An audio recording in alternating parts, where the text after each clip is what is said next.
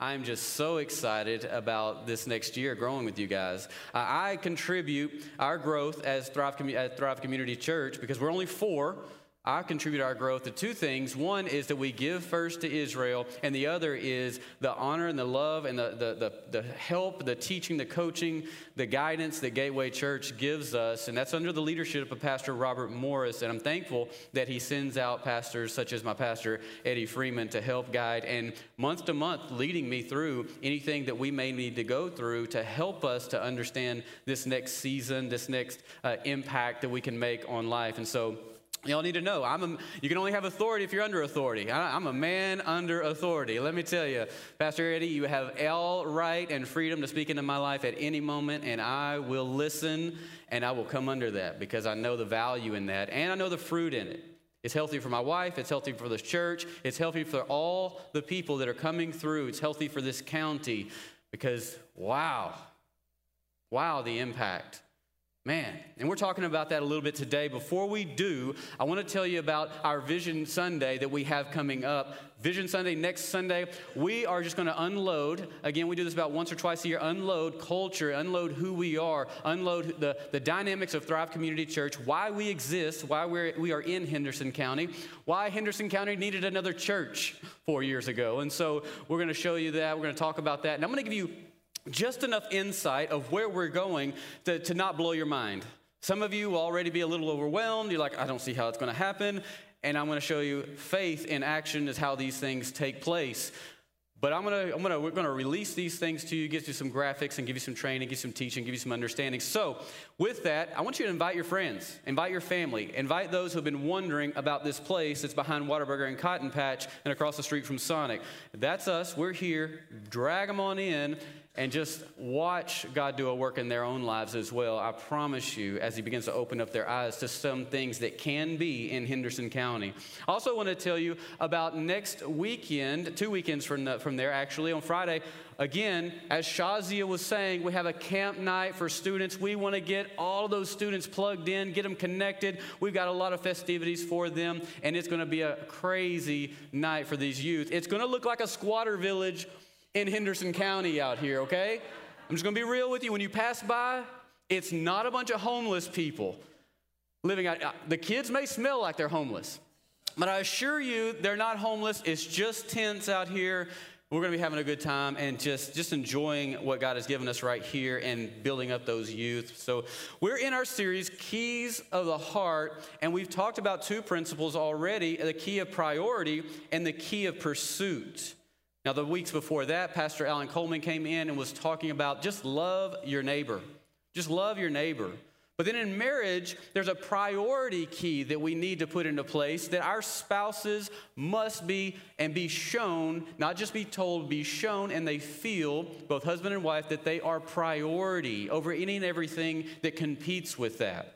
And then we talked about last week the key of pursuit. And we're here to serve one another, to build one another up, to be, be observant, putting effort and energy and time into the well being, sacrificing our needs for the sake of the other's needs so that God can move in our marriage. Well, today we're talking about growing together.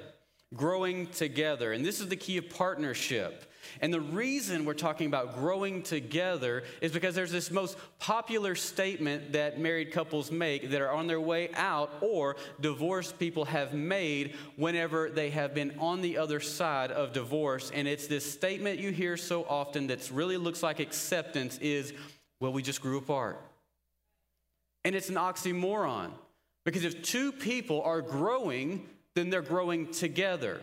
And the reality of that statement is we quit putting effort, time, and energy into the right things, priority and pursuit, and all of a sudden we just drifted in different directions because we were not being intentional.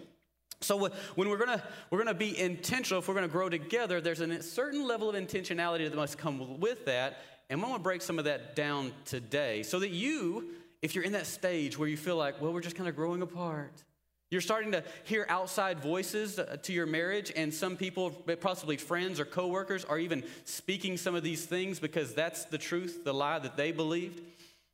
Or maybe you're in that place where you're right there and you're afraid maybe, maybe my life, my marriage will drift apart. Well, let's, let's put some brakes on that thing and let's, let's give you some critical factors that actually cause us to grow together. Because there's some things that instead of focusing, focusing on the negative, which we so much like to do, we can put some positive, we can put some direction, we can put some God influence into this thing, and let's put some factors into place that will actually cause, because we do these, us to grow together. And so, number one is this our decisions are made without regard to our emotions. Our decisions are made without regard to our emotions. And no matter how I feel, I've got a decision that is I have to make, but it's not going to be led through my emotions. You know, according to this research, 86% of divorces take place because of non severe circumstances. Non severe, 86% of divorces. Now, that means that 14% of divorces actually occur because of severe. Something bad is taking place, something that truly should not be within the confinement of marriage, of fidelity, are taking place. And there's only three reasons, three occasions, three cans for divorce. And one of those is adultery. Matthew 19, they asked Jesus, Can a man divorce his wife for any reason? Jesus said, No, if you divorce your wife, except for adultery, you sin and you cause her to sin as well. Well, ador- adultery is this word porneia. Comes, it's, a, it's a grievous sexual sin. Oftentimes, it, it can too be an idolatry or adultery where it's leading, leading people away from what's most important. But in this situation, it's a grievous sexual sin. And if your spouse cheats on you, it doesn't mean that you should divorce them. God's just saying, well, you can, but it doesn't mean you should. There should always be an effort to investigate, look into this situation. What's really going on? What are the whys behind this? What's my part? Do I have a part? And then I be, begin to pursue a restoration and reconciliation and a healing. Always our first response. Number two is this abandonment. 1 Corinthians 7 says, Paul says, if someone won't live with you and they abandon you, okay, give them a certificate. If they won't come back, and you have not done something to provoke anger and push them away and cause that, if they won't come back, or you've tried to bring restoration and they won't come back. Okay. Can does not equal should. So there's always, my first initial act is for restoration. Three is abuse, which is not gender biased, by the way. There are, many, there are many uh, women that abuse men as there are men who abuse women. It is not gender biased. And not all abuse is solely physical. Physical, uh, there, it's physical, emotional, mental, and there's even spiritual abuse. I knew a couple that the, the man was so rigid and dogmatic in his legal perspective of, church, of the Bible that he would make his wife sit at his feet while he read the Bible. A spiritual abuse. And, I, and I'm just telling you, don't think red lights all over the place because we all suffer a little bit in marriage. Men suffer when women go shoe shopping. And women suffer when men go shopping for hunting gear, right? Men, men suffer when, when women nag, and, and women suffer when men, when men won't listen. But I've got some diagnosis to this thing. Did you know that actually nagging causes deafness? And nagging, according to, scripture, according to Scripture, Pastor, nagging in Proverbs 21 says that uh, it actually causes men to go shopping for hunting clothes. It says, better to live in the wilderness than with a contentious and angry woman. It's biblical. Extra biblical. And if you, but if you are in an abusive relationship, you need to get out and create some space between you and your abuser. Now, the first time, it's their fault. The second time, it's an obvious cycle. I'm giving some grace here. But the third time, you are voluntary putting yourself in that situation. It's that real. I've seen some horrific situation But it also doesn't mean that you have to run to a divorce. But before you go back, you appeal to them you say, I love you and I want this, this marriage to last forever. But there's, gonna, there's got to be some restoration, there's got to be some reconciliation. There's, but it's going to be on the part of you finding accountability, being restored yourself first, and me finding some healing and restoration. And then over time, when it's trusted, we begin to make an effort with accountability to come back together. That's it. You do not continually put yourself back in that situation when you know there's already a cycle in place with no change. But the hope is redemption.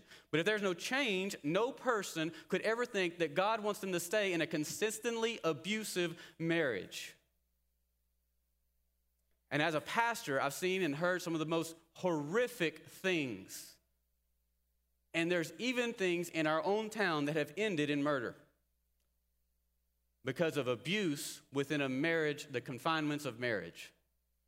Those are severe cases, but 86% of divorces are actually non severe cases. And you ask, well, why did they divorce? Well, it was a moment, it was a decision in the midst of an emotional distress. A, a minute of an event take, took place, distress set in, and all of a sudden they begin to live out of the brokenness of their emotions rather than being set, well, I'm going to make a decision without regard of my emotions. So, what was revealed was the hurts in their soul, the wounds in their heart, and they began to live out of those wounds. And emotions just flew everywhere, and they started making decisions out of the lies they were believing in the midst of that heated, distressful moment.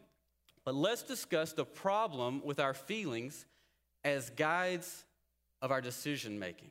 There's a huge problem when we allow our feelings to guide our decisions. I always say uh, feeling or emotions are great servants, but they're terrible masters. They're great, they serve us well and they give us some paradigm and perspective, but whenever we're led by them, they lead us astray. And as opposed to those who, uh, sorry, Jesus talks about this. He talks about those who build their lives on the rock, they are unshakable. Well, feelings are fickle and unpredictable. So when we build our marriage, we build our lives on the rock, meaning the truth of God's word, it, it's unshakable. It, it, doesn't matter, as opposed to the marriage or the house of the person that is built on the sandy soil. You see, whenever we built this building, we had to dig down 30 inches. We, we packed it down, all, all the 7,333 square feet. We brought in select fill, the right type of dirt. Then we packed it again and again and again then we put concrete on top of that so we'd have a solid foundation to come in and worship our King of Kings and our Lord of Lords. Can you imagine what would take place if we just built a sandy on sandy soil thinking, well, I guess it'll be all right? No, we'd be we'd fallen down on one side and, and, and all messed up on the other, and people nobody would come in because they weren't wouldn't know if they were safe enough within the confinements of this building. Well, how about your marriage that is built on sandy soil and it's falling in over here and it's wrecked over here, and you're asking your spouse to be in the safety, what you call the safety and confinement of this marriage? But nobody knows when, if or when it's going to fall in on the other person. As we build our decisions on the rock, on what God's word says, and sandy, because decisions based on emotions are sandy decisions. They're inconsistent, they're unstable, and nobody knows where they're going and can't get in line with them. And number two is this feelings may be very real, but very wrong. Have you ever had a, a thought, a thought that run through your mind, and you're like, how can somebody, something that feels so good be so wrong? I can see you have. And you think about this. Ask, ask, ask how Samson felt. Ask how David and Bathsheba felt, how Judas. I'm sure that when, when David and Bathsheba were in the heat of their moment, they were thinking, oh, I know it's got to be wrong, but this sure feels so good. Until two people had to, two people died and a generational curse came out of the moment. How can something that feels so good be so wrong? Well, he, uh, number three is this the devil has access to our emotions. The devil has access to our emotions. We discuss uh, this in our Freedom Conference, and we, we have past hurts that are actually open doors. Let me explain in Ephesians 4. It says, Be angry and do not sin. Do not let the sun go down on your wrath, nor give place to the devil, Diablos, Satan, the slanderer. It would be like you know what? Amazing worship experience Sunday. I'm getting out. I'm thinking about lunch. You know what? Let's just leave the doors open so they can kind of air out for the week. And there's homeless people passing by. There's people at Walmart. They're checking it out and looking. And, and we would have the idea, the stance of nobody's going to come in. Nobody's going to steal anything on the platform or, or wreck this place or, or find a bunch of people sleeping in here while we're gone. That would never happen, right? It's the same thing as when we go to bed angry with our spouse, we're leaving an open door in our hearts and our souls for the Satan, the slanderer, to come in and out, just like anyone would be able to come in and out and just wreck the inside of our soul, to wreck our mind, to give us demonic counsel on the other person that we're upset with. And then we wake up and we think we've been meditating and getting demonic counsel all night long, and we wake up and we think we're enlightened. All of a sudden, we see the truth that we didn't see before, and we're like, uh huh, now I see it. Now I see what my mother was saying. Come on. Now I see what's really going on. And you think you've been enlightened, but really you've just been demonized. And now you wake up and you're making these decisions based on this demonic counsel that you've received all night because you are working out of your own logic and you are not willing to be on the rock in your marriage and say, I don't feel like it, but I'm going to forgive and I'm asking for forgiveness anyway right now until we can at least deal with some different conversation tomorrow. And what happens is now you're angry, you're, you're, you're, you're going to bed, and you're, you're mad and you're getting demonic counsel. And the worst thing is not the issue or the problem that caused the anger before you went to bed. Now the issue is the unforgiveness and the demonic counsel that's now brought into your marriage. And you're, you're convinced that they are the problem, and now you become the problem and you won't even realize it because you just won't see your spot. Whew. I just touched on every marriage in this house. It's God's word. That's why he says to build it on the rock. Otherwise, we're, we're making sandy decisions going into the night, thinking, well, I, I pray that God is going to give me wisdom and help and insight. He's giving you through the word. Today's anger is not the problem, but yesterday's, yesterday's anger ruins relationships. Number four is this God doesn't bless emotions, He blesses right actions. 2 Timothy 1 7 says, For God has not given us a spirit of fear, but of power and of love and a sound mind. If I am operating out of my emotions and making emotional decisions and I'm erratic and creating unsafe place, making sandy decisions, I am not carrying a sound mind that my Father in heaven has given me. I am, I am listening to a spirit of fear, and a spirit of fear is a demonic, it's a, it's a, it's a negative prophet spirit from hell sent into your life to give you some kind of advice about the future so that you'll make an emotional, fear based decision right now. And what happens is all of a sudden, uh, fear starts to rise up and it looks like control, and you're going to make an emotional decision to try to get control back of the situation and the circumstances going on around you. And it's fear based and it's led by the voice of Satan. Because it's natural in every one of us to try to get control back whenever we feel like we're out of control. And the wrong control is put into place. And instead, instead of subordinating those sandy decisions, we, we, we need, we have to put those things back on the rock. God doesn't bless emotions, He blesses right actions. God blesses faith, not fear based emotional decisions. And great marriages require love and faith in action. And every marriage has a little nuance and a little challenge to it, of course, right? It, that's what keeps us going. That's what keeps us checking out each other and trying to figure out one another. It keeps the adventure in the marriage. I've got to, I've got to figure this one out today. It's a little bit different than yesterday.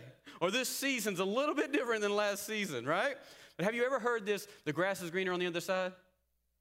Well, it usually comes with a whole lot more you know what on that side. And, and, dung is a great fertilizer, but it comes with a nagging stench once you get close to it. Innuendo. Innuendo, you getting it? A nagging stench. Come on, somebody with me. Do you know that most marriages were either uh, that were either unhappy or extremely unhappy statistically once people the couple has worked through that marriage and worked through the trials and the issue God's way, they end up being statistically some of the happiest or extremely most happiest marriages on the face of this earth because they navigated and equally, uh, equally as they were unhappy and, and, and dissatisfied with one another, as they navigated the depths of that, began to, began to be the, the, the mountaintop of their marriage and their love for one another. Because they worked through the stuff and they realized we're together and it's about us. We're not shopping in any other store. So, how, how do we make decisions correctly? Because if we're going to let go of the emotions and we're going to decide to decisions, we're going to commit to decisions that are going to guide our marriage, how do we do that? Well, number one is this make a decision that no matter what, we are never going to bring up divorce. Divorce is off the table. Divorce, it, put, if we, we, keep, we take divorce off the table, we're putting intimacy and confidence and strength back into the marriage. It's saying we can talk about whatever, and I'm not going to get defensive, and you're not going to get offensive, and we're not going to put up our, our defense mechanisms. We're going to actually, it may hurt a little bit. There may be some healthy confrontation in the midst of this, but we're going to talk about the painful, struggle, trying issues in our marriage so that we can get them worked out. And it tells the other person, no matter what, I will never reject you, and I will never abandon you. And when Allie and I decided to take this word off the table in our marriage, we quit looking and trying to figure out one of those top three, one of the ways to get out, and we started fighting for a way to stay in. And when we put those decisions, those framework, those, those, those folders, those, that vision into our marriage, there's no option. Yeah, this stuff happened. Yeah, it's a struggle. Yeah, it's an issue. But we're going to live this thing out and we're going to do it God's way, and we've just got to figure out how to get there. It gives two people a safe place to bring up difficult situations without fear of that rejection and abandonment. Number two is this make a decision to handle all grievances daily. And when we can't work it out, we will submit to godly authority, godly counsel. So I can't figure out how to get through this scenario, this situation. It's a struggle. We keep hitting this thing over and over and over again. Well, maybe it's time to get some godly counsel in your marriage over this issue so that you can found it on the rock in this area. And then, beyond how I feel, my pride, my emotions, my hurt, my, my mindset, my arrogance,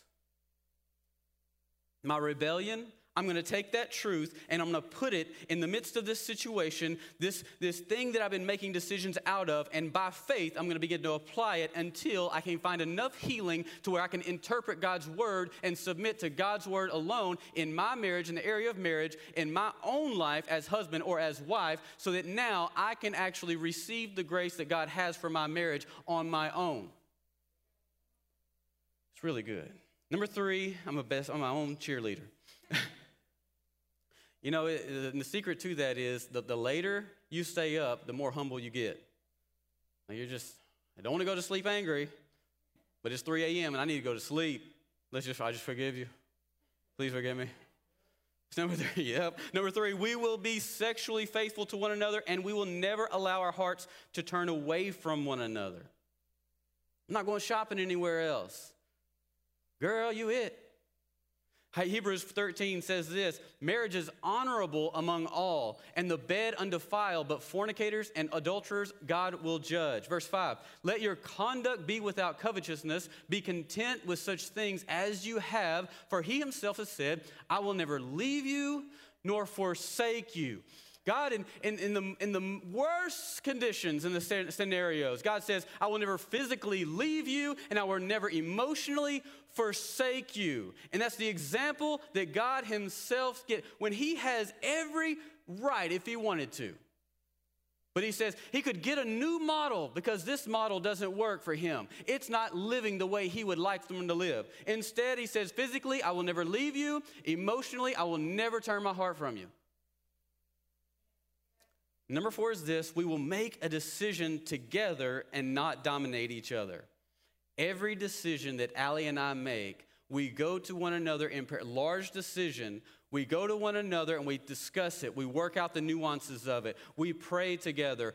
or we have already previously worked through similar situations and we already carry one another's heart into that circumstance, that obstacle, that issue. So I know when I go into this, here's how I feel Allie would like for this outcome to be.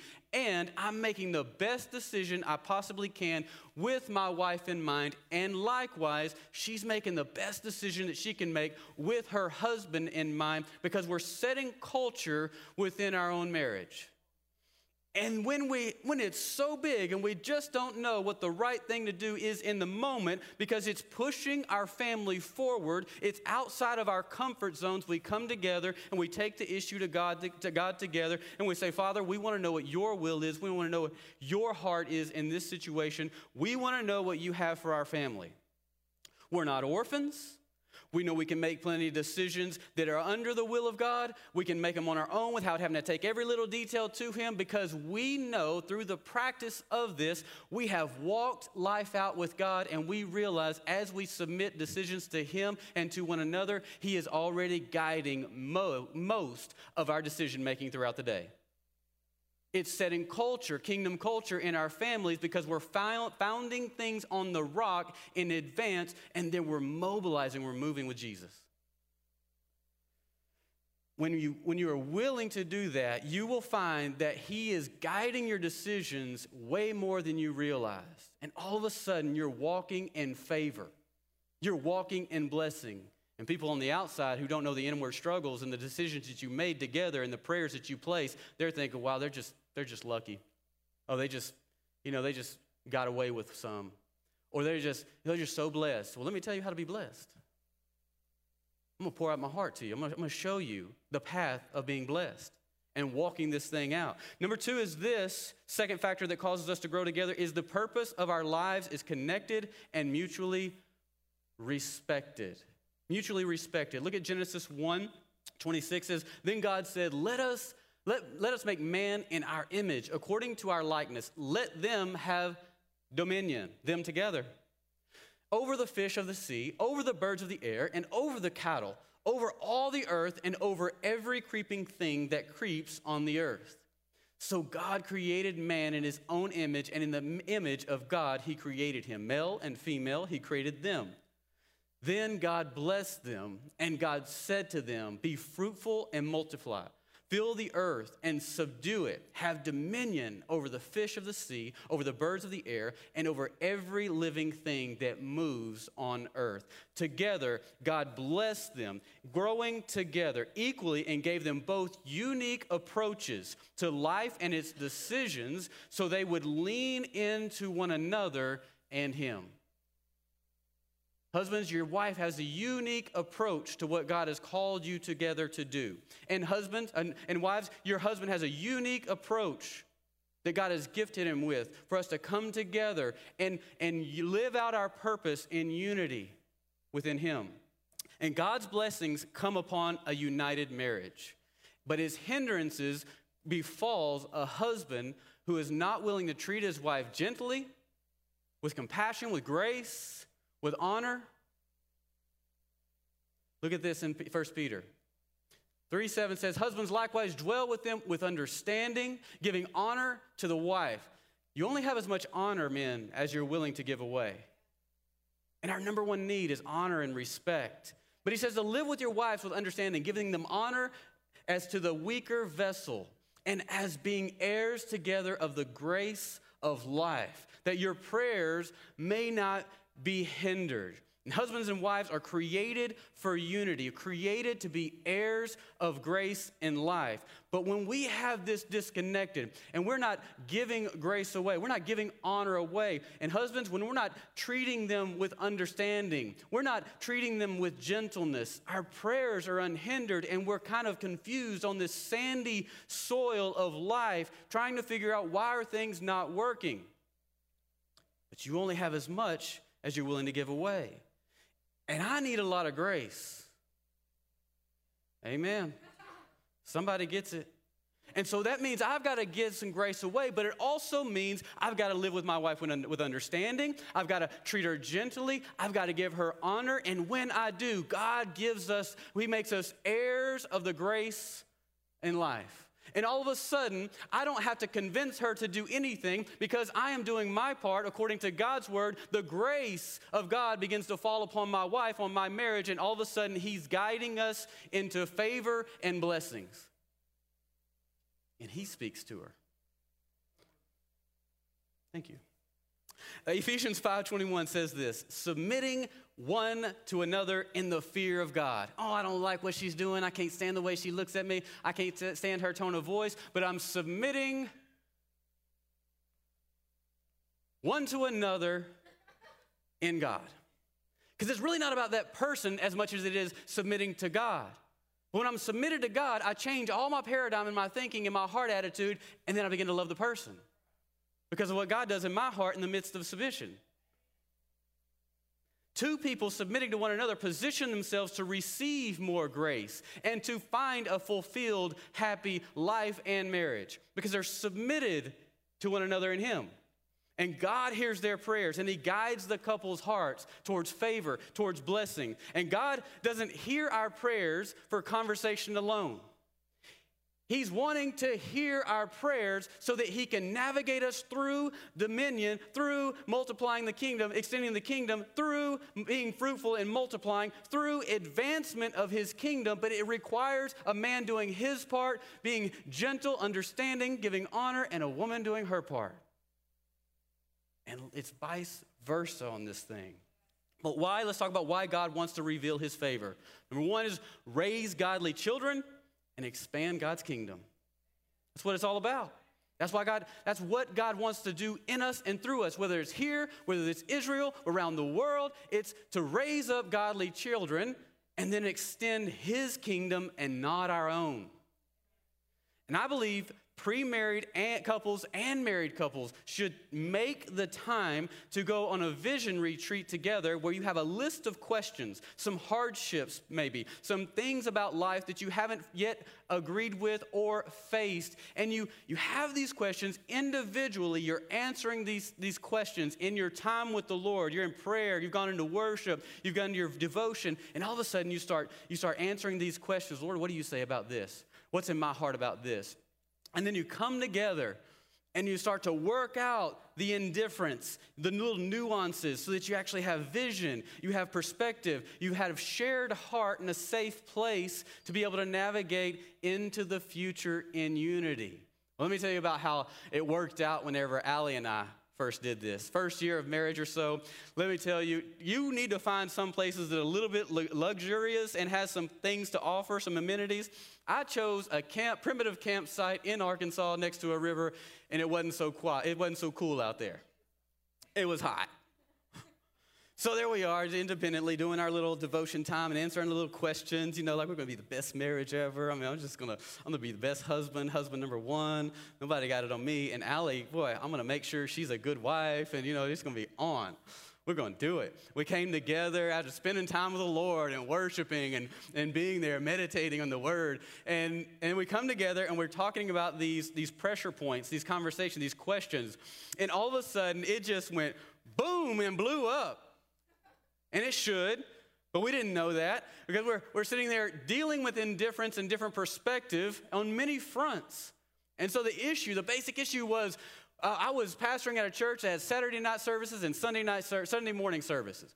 And I said, and she said, well, when our children, when we have children and there's a party, birthday party for their with their friends, she's not going to, or they're not going to go to church. They're going to go to the birthday party that night. And I said, No, they're not. If we're having church, they're going to be in church, and it doesn't matter if there's a birthday party or not. Boom. Woo. We found some different perspective in our marriage. we began to celebrate this indifference. It was loud, boisterous, emotional. Words were being spoken, tears were flying, dripping. And Allie went on a stroll. she goes into the, dissipates into nothing, nothingness. And I sit there arrogantly. She's going to figure it out what I want her to do. She'll get it. God, get her. Time passed, and I'm like, wonder if she's coming back. We are in Arkansas. So I go and I'm, I'm, I'm walking that direction, and I'm like, you know what? She's got to come back at some point. I'm just going to fish. There was some fishing going on, right? So I just got my pole, and I, hey, I could see them. You can't pass up fish when you can see, and you got a pole in your hand. So I'm just going to stay here. She's got to come back at some point. And so here I, I see her coming down just down, like this, uh, just, just all messed up, like just messed up. And I said, well, where, where'd you go? What's wrong? Well, I was, I was leaving until I couldn't go any further. The hill was like a 35 degree hill, and she had got as much emotional energy out as she could trying to walk up that hill, but she couldn't make it any further. So the Lord brought her back to me. but I was like, I just got just far enough where I could see her, but I, I don't want her to come back. I just want to make sure she's okay. Well, that was our first vision retreat. But guess what? We cried together, we hugged each other, and we settled. And that's why we don't have Saturday night services at Thrive Community Church. Let me tell you. But we're connecting to purpose in our marriage. It keeps us unified and growing together. Two people drift apart when they don't know what their purpose is together. They assume that it was an accident that they got together and it never was meant to be. And so they don't discover, put in the hard work, and put the safety measures on the table. No divorce is happening. We may have some indifference. We will put it on the table until we can come to a place of agreement, but we will find some form of agreement because what God does does. He takes two independent personalities, two independent focuses and perspectives, and what we could live out independently uh, on purpose, it'd be this narrow, and we think it's a great stream, but whenever we put it together and we work out the nuances that God has established us together for, all of a sudden there's this big dream that we're living out. But the hard work has to be done, and it's got to be developed God's way, both men and women.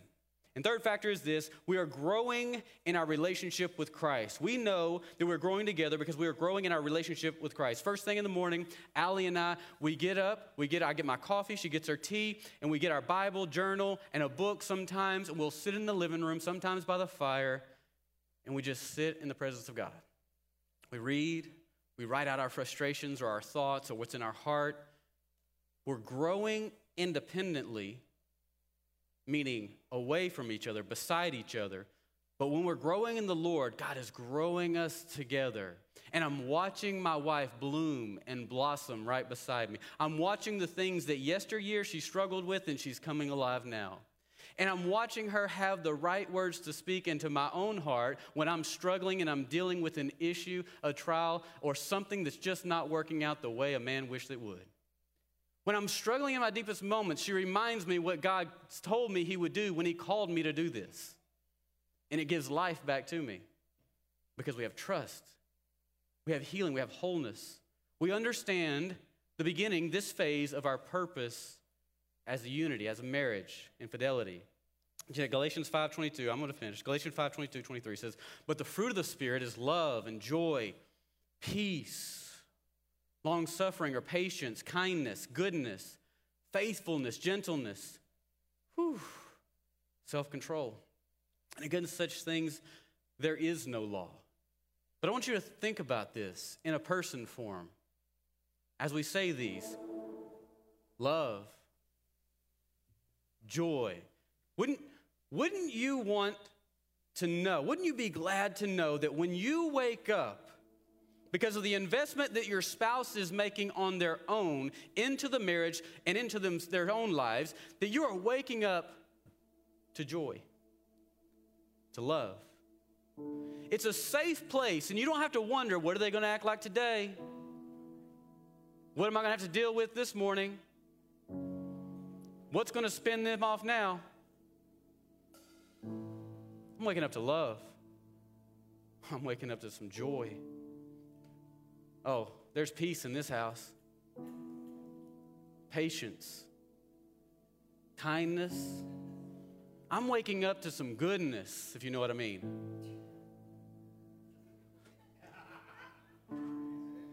Hey, I know she's going to be faithful. I take care of her needs. And I'm going to be gentle. And so is she. But we're going to have self control that guides our attitudes, our behaviors, our decisions. And I'm not going to let emotions drive our marriage and cause a bigger hangup than what it's really needed in the moment. So I'm going to find some personal healing with the time and the with time in the Holy Spirit. The Holy Spirit is the oil for the engine that our emotions run on. And we need the Holy Spirit to fall upon us in our most difficult situations. We need Him to fall upon us in our best of situations. Because with this oil of the Holy Spirit, we can live this out in the most challenging and extreme moments of life. But without the Holy Spirit, without spending that time in advance, knowing that there's a battle coming, without doing the war in that devotion time, that worship time, that time independently, individually with the Lord, I'm carnal, I'm living out of my flesh, and all it, all it takes is a normal day, a light circumstance. Boom. And now I put my, my marriage into a difficult situation because now my wife doesn't feel safe because I'm not able to live this out in front of her. Now I feel dishonored when she responds, and now we go on this cycle. And it's all because I'm just not doing my part. It's not her.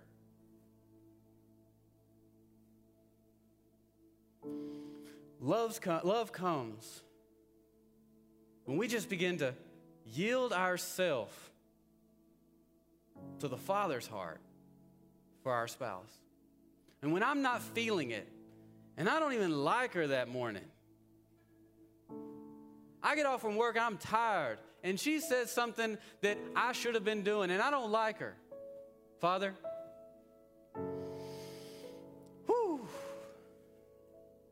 would you just give me your heart for your daughter? Because the Father loves your spouse. He has a heart of compassion and grace and mercy for your spouse. And even when you don't feel it or you're not carrying it, you can come under Him in submission, putting your life back on the rock instead of the sandy soil. Father, Holy Spirit, would you please give me the Father's heart for my spouse? And if you're willing to submit to the Holy Spirit, everything just begins to shift. It begins to change.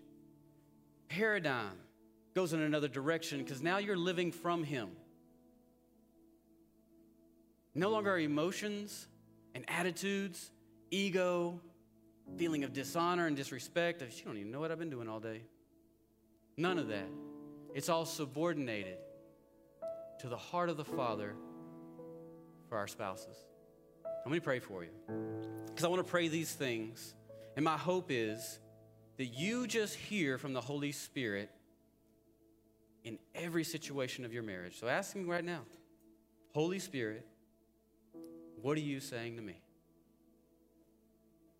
Father, sometimes it's difficult to grow together.